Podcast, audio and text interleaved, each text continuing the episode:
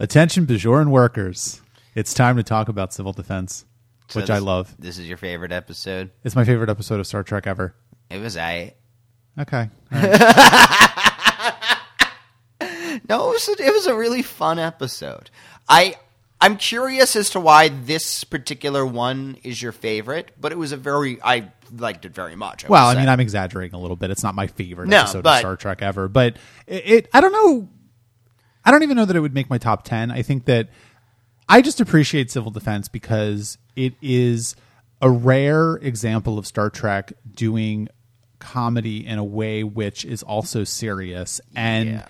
it works it works on both levels. You know, we we get more information about Gul Dukat, we get more information about Garak, we get to see a different side of Deep Space Nine, we get to see all the characters in, uh, uh, uh, you know, kind of a different situation. But it's also just really, really funny. well, it's like every single like every five minutes, you know, something happens and it's oh shit, and things get worse, and then you know oh shit, things get worse again. Like it, it's the situation keeps topping itself, you know, to almost you know ridiculous levels of danger by the end. I Yeah, I mean, I th- I think my favorite example of that is when the replicator replicates Yeah. a phaser that's just firing indiscriminately at everybody in ops. And you know, part of it is that I don't know the show. I think we have to talk about Deep Space Nine season three because we're a few episodes into it now, and you know, while there have been a couple of episodes that I think have not been as good as we perhaps would have liked them to be.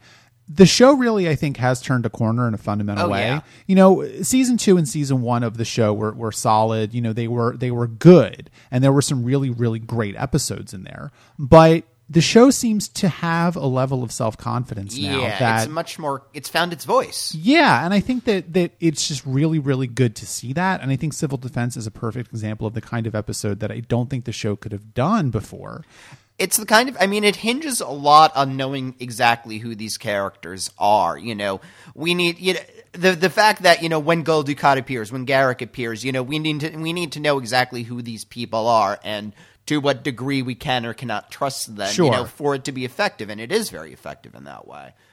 Um, I think that, that part of the reason why it works so well as as well is because it relies on us under, having a level of understanding Yeah. of, of the Cardassians as a people, and and Gul Dukat especially because I think that part of this is Gul Dukat's paranoia, right?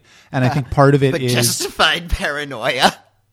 I mean, it, it it's Maybe. hilarious how everybody in Cardassia, expe- you know, th- th- there's.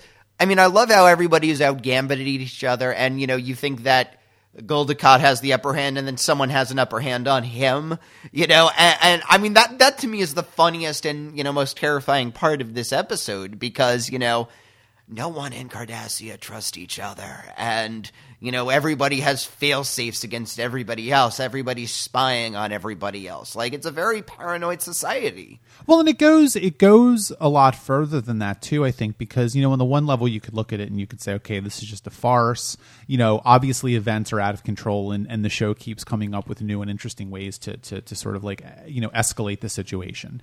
And and you know escalation is is a sort of a fundamental tenet of, of comedy, right? You want to keep And sus- escalating the scene. But also of suspense. Well, sure, exactly. and I think that it works on both levels, you know, and I think that's why this episode is so effective because it it it understands kind of the the the structure of comedy, it understands the structure of suspense, and understands the structure of drama, and it's just doing a really effective job. I mean, you know, I think that on a certain level, I don't think that this episode is anything special, but I think the reason why it's so special is because it just works so well. Yeah, this is an example of a just a perfectly crafted episode. And it's interesting because I, I, I- you know, as I understand it, this episode had kind of a, a, a troubled production history. Like Really? they really had a lot of trouble making this episode work, and I don't think that anyone had uh, on, on the production team had a good uh, uh, feeling about it and had a good sense that it was really going to work. Apparently, it was very difficult for this to story to break this story.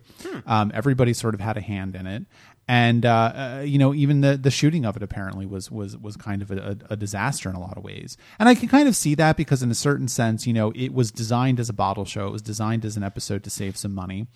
Uh, you know, uh, the characters are sort of staying in one place for, for the entire Yeah. episode. I mean, yeah, the only characters that are sort of moving around are uh, O'Brien, uh, Jake, and, and, and Commander Sisko, but they're not really going anywhere. I would say they that- just need a few rooms with some machinery props. I- Exactly, and so you know, for the bulk of the episode, you've got uh, uh, Bashir, Dax, and Kira stuck in ops. You've got Quark and Odo stuck in in the security office, and then of course you have uh, Garak coming into ops and Gul Dukat coming into ops.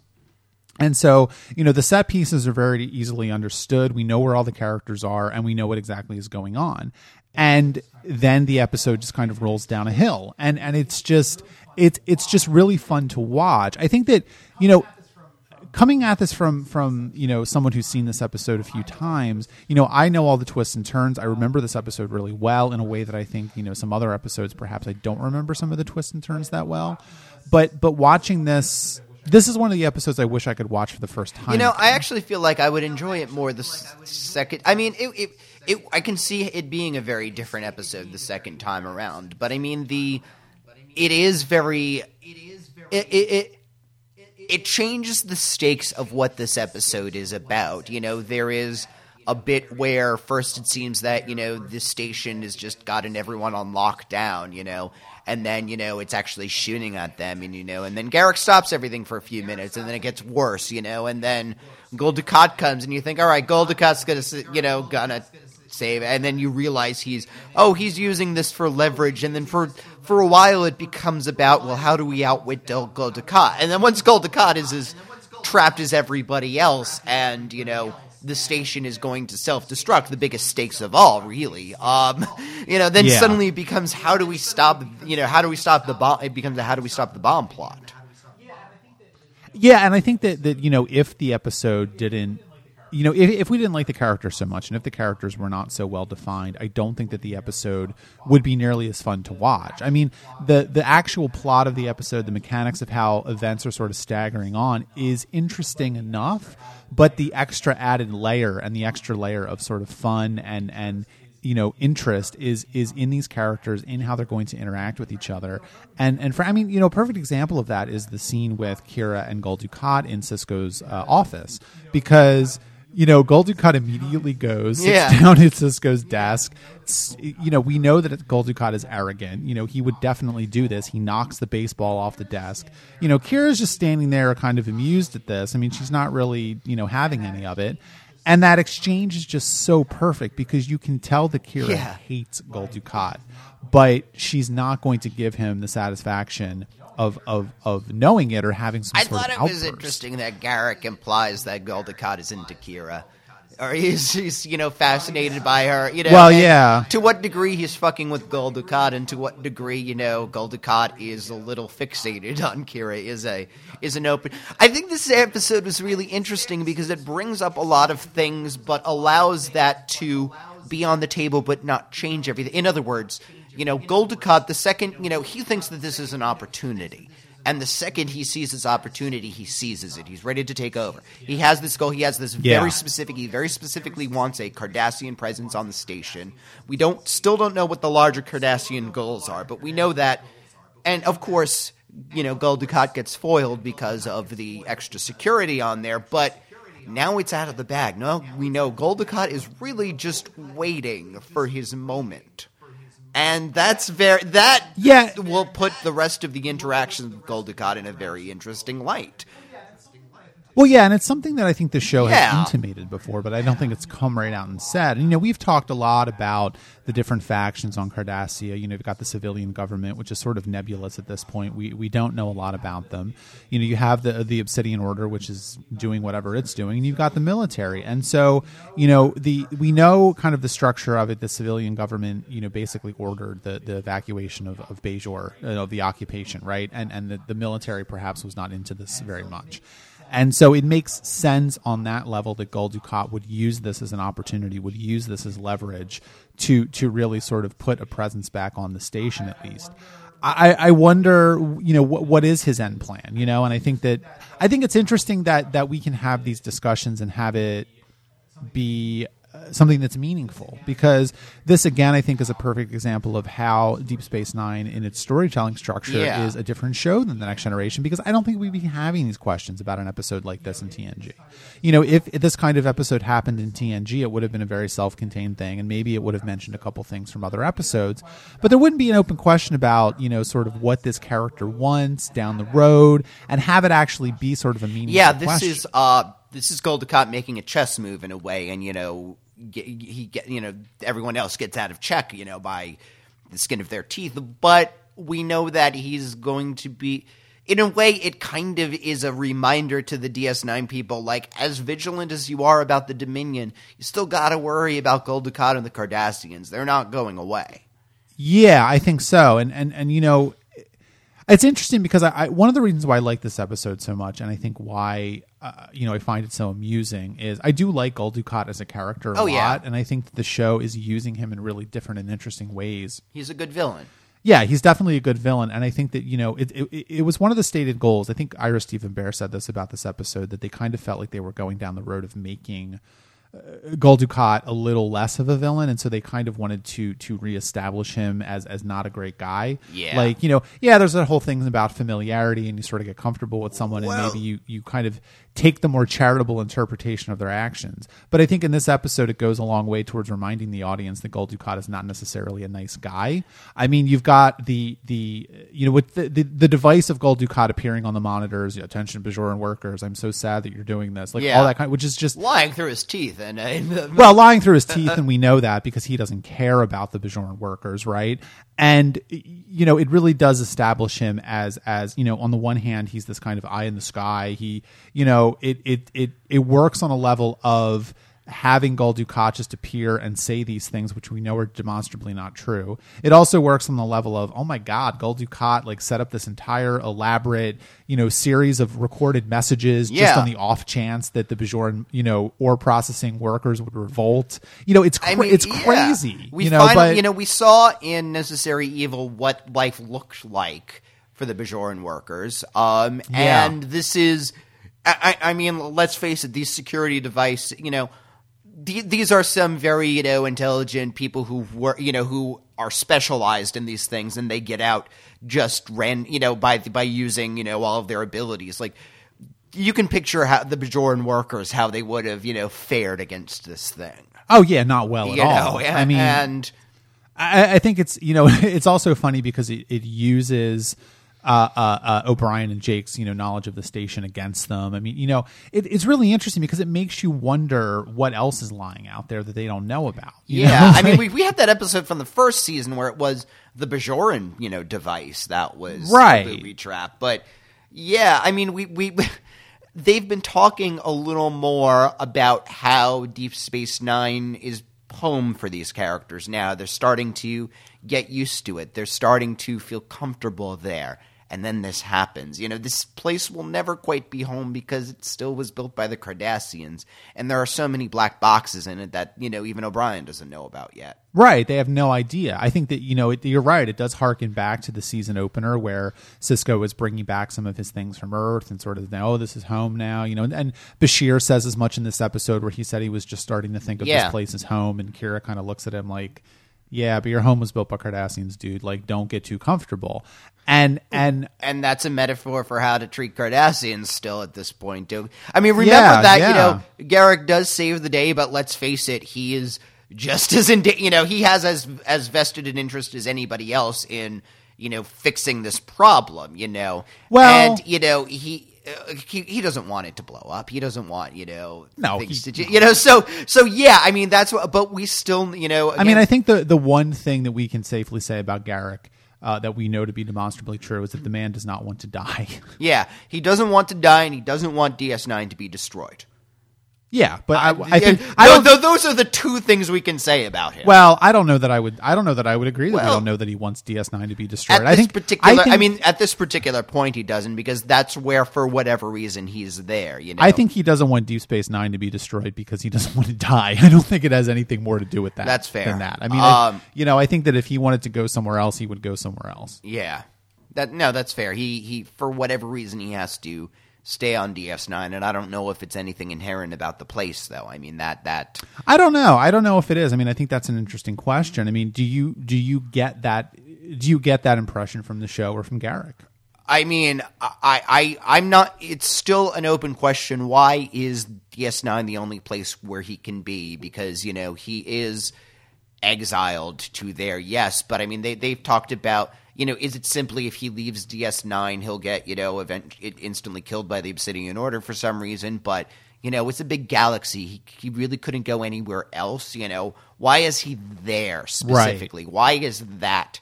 his refuge. You know. Well, and and also, frankly, I mean, I think that that the show elides this a little bit, but but the idea yeah. that the Obsidian Order can't get to Garak on Deep Space Nine is kind it's, of ridiculous. Yeah, I was going to say. I mean, so that that's so that you know that so I guess I feel for that reason there was something. Whether it's proximity to something, whether it's just that DS9 is a you know is kind of a central location at this point to the wormhole, to Bajor, to where everything's happening. I don't know if it, it, it, it's ambiguous on the way, but he's there for a reason. Yeah, and I think that you know we we saw last week with with Second Skin that you know the Obsidian Order, if they want to get somebody on yeah. Deep Space Nine, they can get someone. I mean, they abducted the second in command of the station and turned her into a Cardassian, so they can pretty much do whatever they want. I think.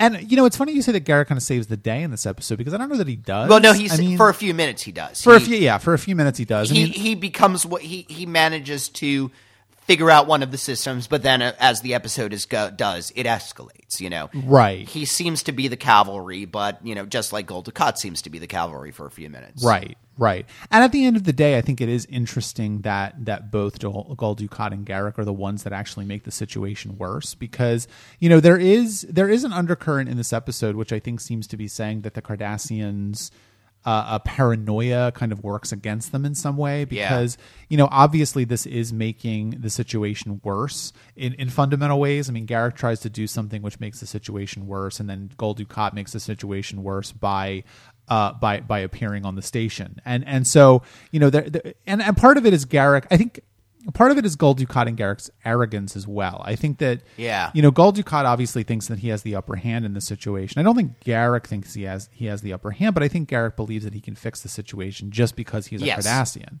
And and what it comes down to is that it doesn't really matter, which I like. Yeah, I mean the fact that they are again, you know, and, and I think it's funny, you know, obviously the guy on the monitor who says you've failed as a to Gul Dukat obviously he has a tape, you know, for him too. You know, he has some on his vessel. He has some kind of self destruct program that his superior put for him. Yeah, know? yeah. I, I, I think that's terrifying and wonderful. But I mean, that's the you know the one of the things we said about the legate in Second Skin is that he thinks himself untouchable because of his position.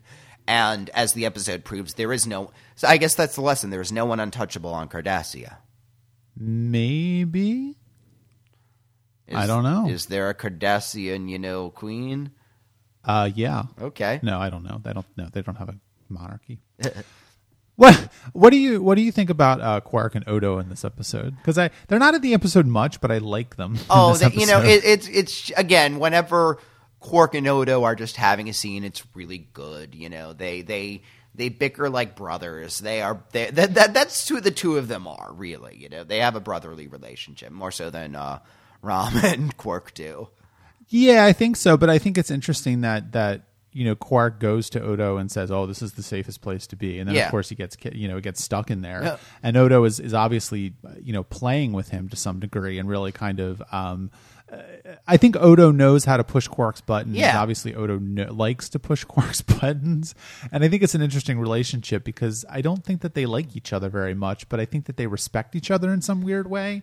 And that I, I think this episode goes a long way towards that because, you know, Quark you know, by saying that this is the safest place to be on the station is is kind of a, a, a, a it's a it's a it's an acknowledgement that that Odo knows what he's doing. Yeah, he does a good job of his job, or that he's gonna Odo's gonna survive. So you know, and also, frankly, Quark knows full well that you know Quark's not going to be able to die on Odo's watch. yeah, know, if, yeah. if Odo has anything to say about that, I mean, again, I there is a degree to where you know if anyone's going to get Quark in trouble, it's going to be Odo. You know, you don't which is why I say they have a brother relationship. You know, I'll beat you up, but no one else can. Exactly. Yeah, I think that's right.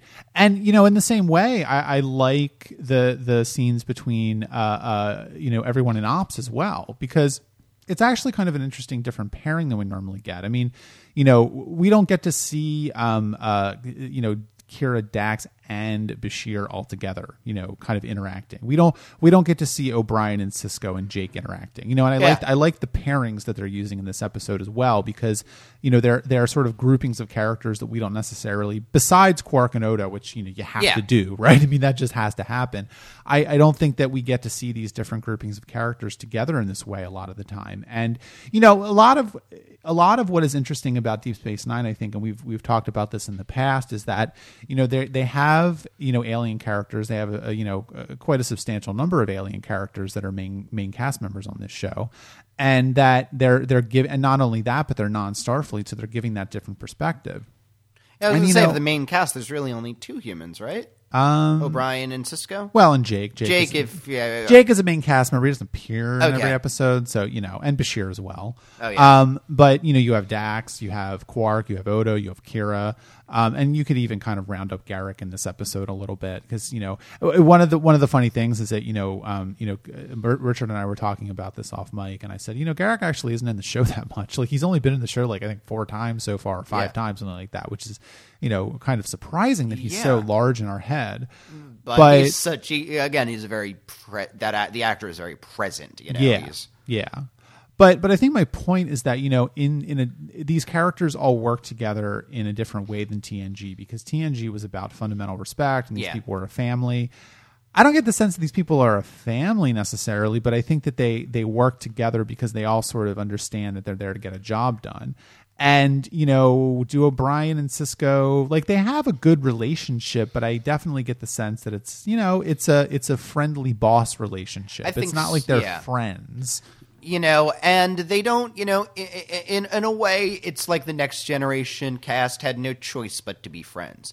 Part of that was because of Roddenberry's mandate, but you know, the show is made with the understanding that this is how people will be. You know, if and in any, you know, you get any group of Starfleet people, they're going to have these values and get along because of that. Right, You know, right. and you know, here we see that not being the case. You know, any friendship that they've had that the DS9 cast has, they've you know, they've earned it in a way that the TNG cast didn't really. Like I think, you know, it feels like the TNG cast just kind of this is a show where he picked his first mate out of off a list, you know, Right. and they grew to, you know, be devoted to each other, you know.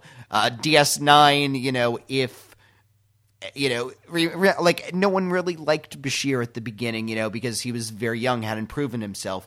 Nobody feels that way about him now because he has proven himself. He has grown up in the past couple of seasons. He has, you know, earned his keep, and so you know, yeah, they all have, you know respect him and have grown to like him, you know, things like that. Well, and I think you know it's it's interesting you say that because it makes me think of the way that the the two shows developed the the sort of relationship between two of the female characters. So you know we Oh, always, yeah. we always made jokes about how TNG used Troi and Crusher because they were friends because they both had vaginas, and it's like they don't really have anything in common. They didn't do a good job of establishing that friendship. It just seemed like it was happening because they were both the only two female main characters. Yeah. Whereas the the friendship between Dax and Kira, you know, while it does have its problematic elements, it also does feel a lot more organic. You know, you've seen them interacting with each other in a sort of friendly way before. The actors have better chemistry. The actors have better chemistry as well, and so I like the fact that in this episode, you know, Dax and Kira are are kind of the ones that are stuck in ops, and you get that nice, you know, relationship amongst all of them because they do like each other and they do respect each other to some degree. Yeah, yeah, yeah. And you know, as we're seeing, you know, Kira and Bashir are starting to have a almost brotherly sisterly relationship in a way. Yeah, which I They- think they're will- evolving out of. The, we'll talk about that in the next. Episode. I was gonna say, yeah. but they're evolving out of the romance. Yes, absolutely. And you know, at the end of the day, uh, also the I think the last relationship in the episode, and then maybe we can move on to to Meridian is is you know Garak and and Gul Dukat, which you know we sort of talked yeah. about earlier, but you know they don't like each other, and we don't know why. There's some. There's a so number one. There's a mention of Gul Dukat's father, Mm-hmm. and uh, I don't know if that's implying that the the guy who was Garak's mentor that he may or may not have be- that episode. Yes. I don't know if the implication was that was Gul Dukat's father or not, but Gul Dukat. Well, maybe, maybe Go- not. It's very clear that Gul Dukat's father had a very strong uh, role, to say the least, in Garak's exile. Yes. And, you know, Gul Dukat believes that his father should have had him executed instead of simply exiled. Yeah. Um, yeah. and, you know, that that's all we know for sure right now, but that's an interesting wrinkle. It it is. It is. And I, you know, I think it's just it- you know, that opportunity or that topic I think could just be stay tuned. Yeah. I, oh, yeah. Obviously, that that that just as this episode is seeding, you know, Gul Dukat is just waiting for his moment. This is also seeding, you know, Gul Dukat's father is somebody. Yep. All right. Well, I think that's civil defense. Uh, let's move on to Meridian. I have very conflicted feelings about this episode. Uh, why? um, Well, I mean, it, it, it, it's very. I don't know. I a lot of it is I completely don't buy for a second the romance that it centers around. Yeah, I guess. I it doesn't I mean, quite have to. But one of the other things is that the timing of this episode is kind of odd. In other words, this episode I think would have worked better in season one or two before the threat of the Dominion was to the forefront because Dax doesn't even seem to be aware of that. I can, ex- you know, I can accept her. Well, I mean, I can accept Dax meeting somebody, falling in love, and deciding, you know, again, sixty years out of you know her lifetime is is a drop in the bucket. This is a very different experience. She's going to have a lot to do with restoring this. Like that's all fine. But she doesn't even seem to think about, well, you know, am I going to be leaving, you know, the Dominion to take over? What's going to happen in 60 years with the Dominion? You know, what is, you know, is the Dominion going to come and destroy the Federation and I'll come back to see the Alpha Quadrant in ruins? Like, none of that's mentioned, and that that feels irresponsible of her. I mean, do you really think so though? I Yes. mean, I, I, I don't know. I, I, I think that that, I mean, well, that criticism has a little bit of validity, but I also think that, I don't know, Dax as a Starfleet officer feeling some sort of duty or obligation to stay around because the Dominion may or may not destroy the Federation is, I don't know. I mean, that seems like such a high level sort of thing to worry about one person. I mean, and you know, Dax is a science officer. She's not you know she she's not a a you know she's not a security officer. She's not a, she's not in command. She's not an admiral. I mean i i don't really know. I guess i'm not really understanding Maybe- why that's such a criticism that's sticking out in your head because yeah i think you could totally make that argument if this was about commander Sisko i think you could totally Maybe. make this argument if it was about kira uh, because she feel like obviously cares cares a lot about Bajor and the, the, the wormholes right there. And if the Dominion comes through, guns blazing, then Bajor is going to be on the front lines. Dax, I don't know. I mean, doesn't seem that weird to me. All right. Well, I mean, that's that's fine for you to not think of it as weird. Um, it's interesting seeing Star Trek doing an episode that's mostly about sex.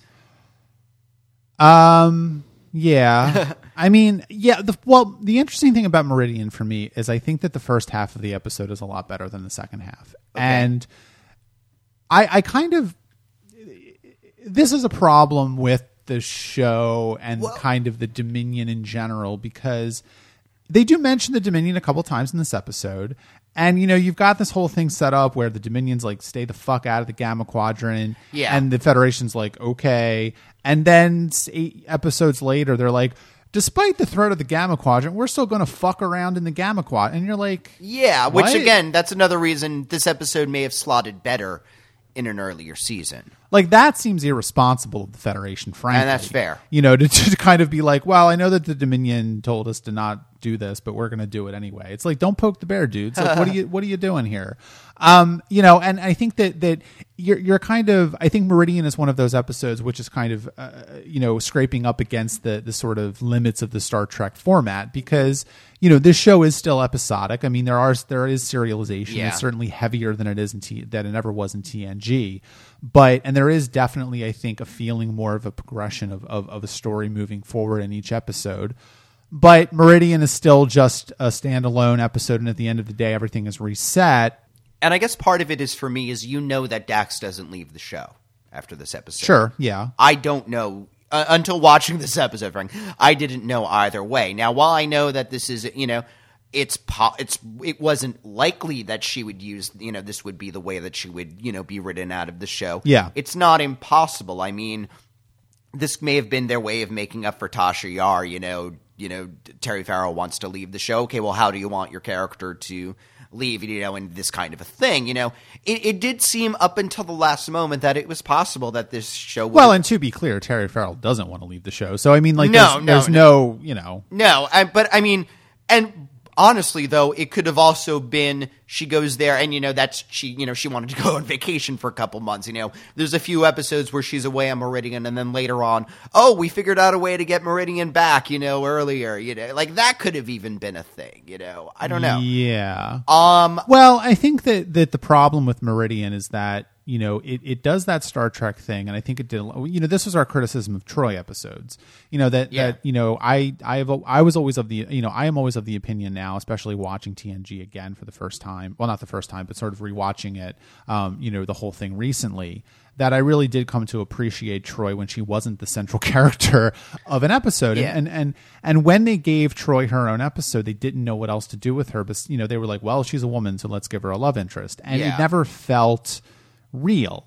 Whereas I like, you know, the show is sort of going in an interesting direction with Dax because they have intimated in the past that she's kind of a she's A kind party of, girl. She's a party, yeah, exactly. She's kind of a party girl. She's kind of a player. Like she she enjoys casual sex, and yeah, so and she gets on. Yeah, she gets onto a planet which is very almost. I don't want. I, I, I don't want to say hedonistic in a negative term, but when they are have a physical existence, they are enjoying food. They're enjoying the sunshine. They live in paradise. You know, Right. And he's very obvious. You know, the two of them are meeting and flirting, and they're obviously intending to just you know. Well, to to to to not to put too fine a point on it, but but I I buy their sexual attraction. Yes. I buy their sexual chemistry, and I buy the fact that they're fucking like rabbits. I don't buy the fact that suddenly they just fall in That's love. That's yeah, because I was going to say both of them. It makes sense. Listen, you'll be here for it.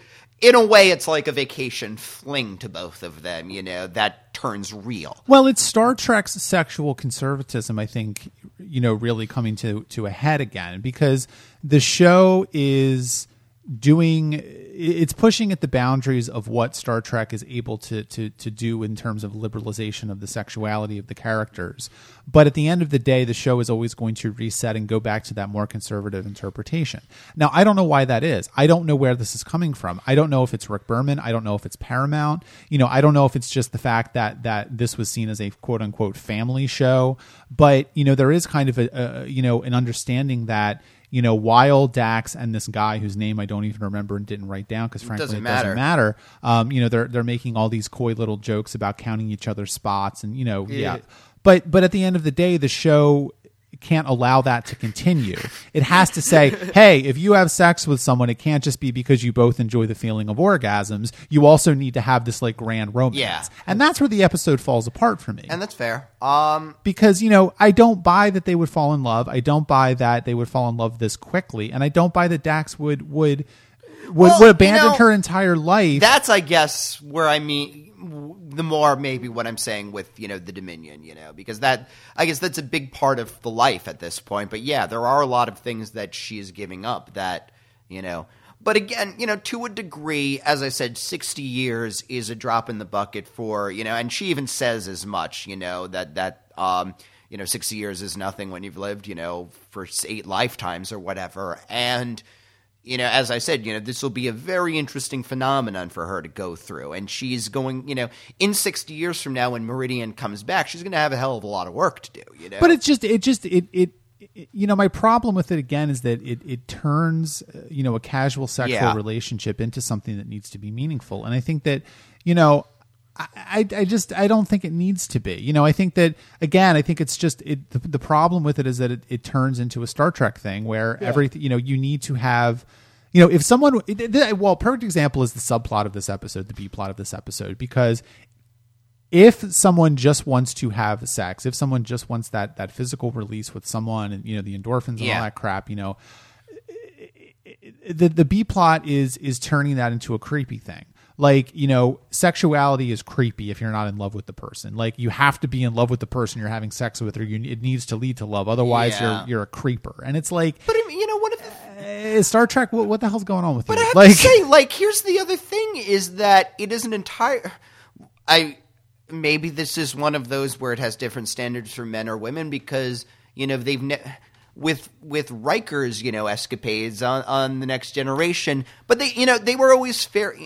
They Well, weren't I- particularly judgmental towards Riker's girls either because you know they always made him as the kind of person who he loves women, he likes women who are you know it could be possible that it was just a little sexist i mean i'm just saying Yeah, no, I, know, I, I, mean- I think that's the case. I mean, Bashir is also seen as you know kind of a player, and he's not looking to settle down. You know, if it's not with Dax at this, you know, so you know he's. I mean, because I'm of you know I'm of two minds about the subplot. I think that on the one hand, it's it's a deeply creepy look at someone who is basically stalking Kira. yeah, and uh, talking about the alien and talking about Quark. I mean, Quark is doing something Yeah. which is demonstrably, you know, sexual harassment and and if not sexual assault, right? Like, Yeah. I mean, you know, and and and and on the other hand, Kira doesn't seem to be that bothered by it. She seems to be amused by it because she knows that it's not actually affecting her, and so in a way, it empowers her in a way. So it's kind of like this weird thing. But I don't think that the show. Well, I would say she seems more um, angry at Quark, for right Doing she this. doesn't seem really angry at the guy because she's not threatened by him she's a very strong capable woman Yeah. and you know kira is probably i think the best female character of any star trek show that we've watched so far Yeah. But I think at the same time, the the script is not self aware enough to really go in that direction, and so it does come across as kind of creepy on this and at the same time. And I just, you know, it, it's in this weird place where you know, on the one hand, you have the male gaze and you have this kind of thing and all that kind of stuff, and it's played for laughs. And Kira doesn't feel, you know, uh, if Kira doesn't feel threatened by this guy, but on the same time, it is kind of creepy because, you know, you've got this whole thing with Dax and this guy, and it's just, it's a kind of a mess. Yeah, it felt. I don't know. I wanted to like this episode better than I did. And I think the ending where it just she's not allowed to stand Meridian because she's not allowed to stand Meridian because you know she isn't leaving the show seemed just kind of I I know that's the way the story has to go and it makes sense, but you know, l- l- let me ask you this: I doubt that we ever talk about Meridian again, right? Um, I don't think so. Yeah, so it's not like you know, this, it's not like again, you know, in a season Meridian comes back, oh, we figured it out, you know, or something like that. And- Well, you know, and part, I mean, it's another part of the problem with Meridian is that the the the alien society is just so ill defined. You know, like you've got this. i- i- i- well, the, I mean, the implication is that you know it's a group of you know they were a group of colonists. They arrived on the planet, you know. They started to get set up, but you know, very quickly after you know exploring it, then it vanished, and then you know they've only been you know, in real time, you know, be, be, because this keeps happening, they don't, you know, it's implied they don't really have time to set up society. So, you know, if they're only doing a couple of weeks, you know, and I mean, the the planet looks very fertile. It doesn't look like it's very hard for them to get food from it. You know, they seem to just, you know, enjoy, you know, fruit from the, you know, it's almost Edenic, you know, and so it's not like they have to do anything difficult to agriculture, and because you know they're not really building they, they don't really have the time or opportunity to build cities or you know get yeah, but that's not. Yeah, but that's not really what I'm talking about. I think my, my my problem with it more is like the 60 years that they spend as as pure consciousness, and it's Yeah. like I know there's no way to really satisfactorily get that across, but I don't really get a good understanding of of these people as people. I don't get a good sense of the different desires. I mean, it seems like they really want to maintain their physical form. They want to stay there longer. Um, is the actual consciousness part of it enjoyable? It seems like maybe it is and maybe it isn't.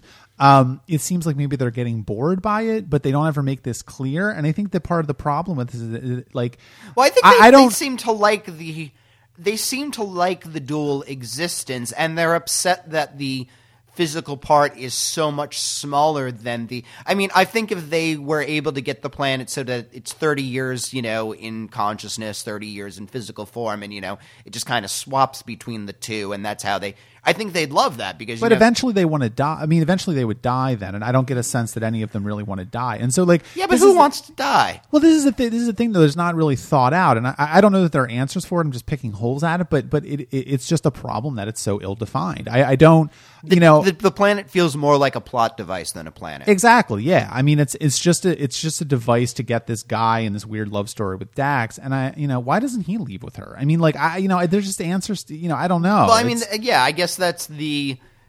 You know, they talk about his responsibilities to the planet, and you know, I buy that. Sure, fine.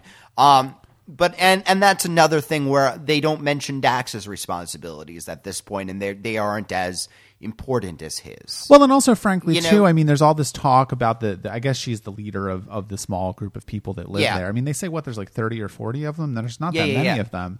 Um, you know, why are they so focused on having children? Why are they so focused on on creating a society in the physical realm? Because it seems to me that you know, if you lived as pure consciousness for 60 years and then went back to a physical form for like a couple of weeks. I mean, if they said it was like 10 they're- days. They're, they're, like I mean, that, that's. I think that's. I, I feel like the episode addressed that because they're talking about how they're not able to do that because they don't have time. They don't have time to start. what do you mean they don't have time? They have plenty of time. They have they have sex and then like every 60 years they have 10 days and then the, you know I mean like eventually it'll happen. Like, Yeah, but it's you know they they I think they kind of You don't want, need they an- want the unbroken spate of time. I think.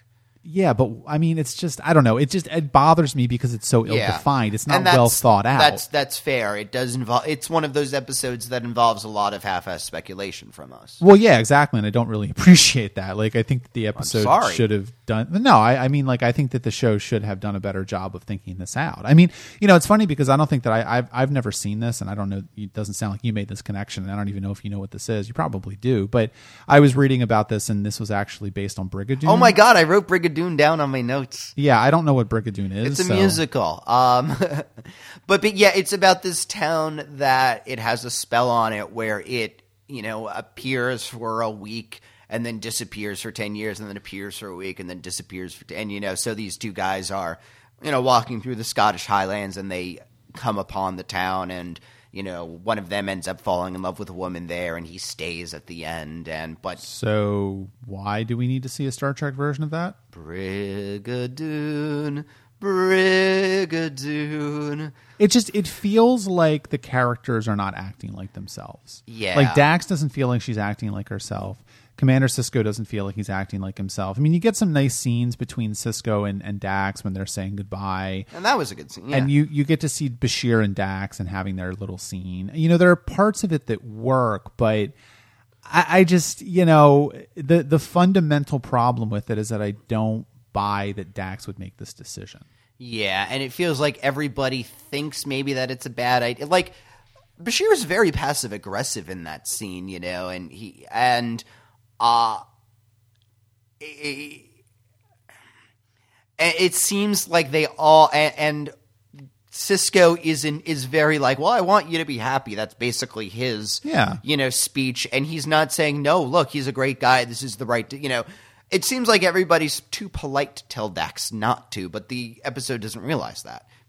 You know, Right. It's like they have to respect her choices, even when her choices are stupid. which you know, to one degree, yes, uh, you know that that's fine. She's allowed to make a mistake, you know, but But it just, you know, but it, but again, it's just problematic because it, it implies that you can't just have a casual sexual relationship, that it needs to be this like life altering, you know, long life love affair if you're going to put your, you know, you're going to allow some guy to put his dick in your, in your vagina. Like, I, I just, I don't know. I just feel like there's, there's a weird Yeah. sexual conservatism to it that, that, you know, so far, I think Deep Space Nine has done a pretty good job of staying away from. And listen, so- we need Lwaxana Troi to make another appearance because that's the only way we're going to save things. Well, Really, is that next week? uh, it might be. Oh God. oh, so then she has the affair with Q, and that's the episode. Knock knock, Q's there.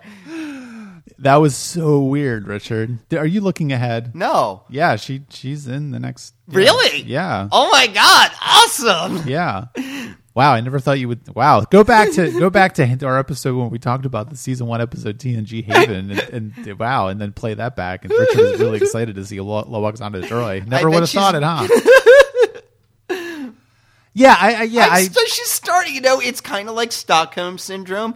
Bola Oksana Troi is growing on me, just like the baby that she's having with Q in the episode. Knock knock, Q's there.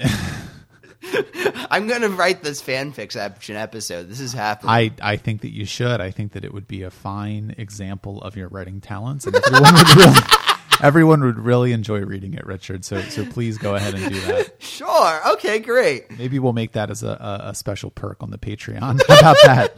Yeah, I, I don't know that there's much else to say about Meridian. I think that it's not very good and it's got some fundamental problems, but at the end of the day, it is what it is. I mean, At least it's a planet where they go and no one's evil. You know what I mean? Like there's, you know, for a few minutes you think this leader is going to be, you know, a problem, and she's all, you know, trying to set him up with this.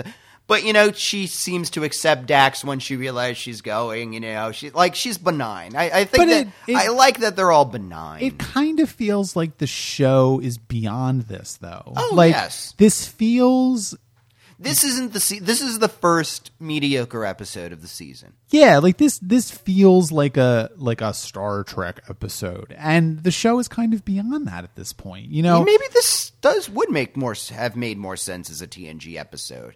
i think that there's no doubt that it would have And you unfortunately have to make it a Troi episode, but well you could make it about crusher i guess but not no, because Cr- Troi might. I don't know, because well, Crusher would never leave her son in this way. But then again, her son leaves her in that way. right so you know, I don't who- know. who cares i don't know it doesn't matter feel you. Listen, Eric, this is I know, I know. Listen, I got I, I I can't speculate on what this episode should be. I have to write my script. Okay, very good. Well, you focus on that while I while I wrap up the episode. Uh, so, if you have any thoughts on either one of the episodes that we just talked about, please leave a comment on the post for this episode at trekaboutshow.com. Uh, our social media username is trekaboutshow, where you can find us on Facebook, Twitter, and Instagram. Uh, and also, we uh, now have a Patreon, so uh, please do go check that out. The website trekaboutshow.com and throw us a couple bucks if you feel so inclined. And if you do not have a couple bucks to throw us, but still want to help the show out, please leave us an, uh, a positive iTunes review. Next week, we are talking about Defiant and Fascination.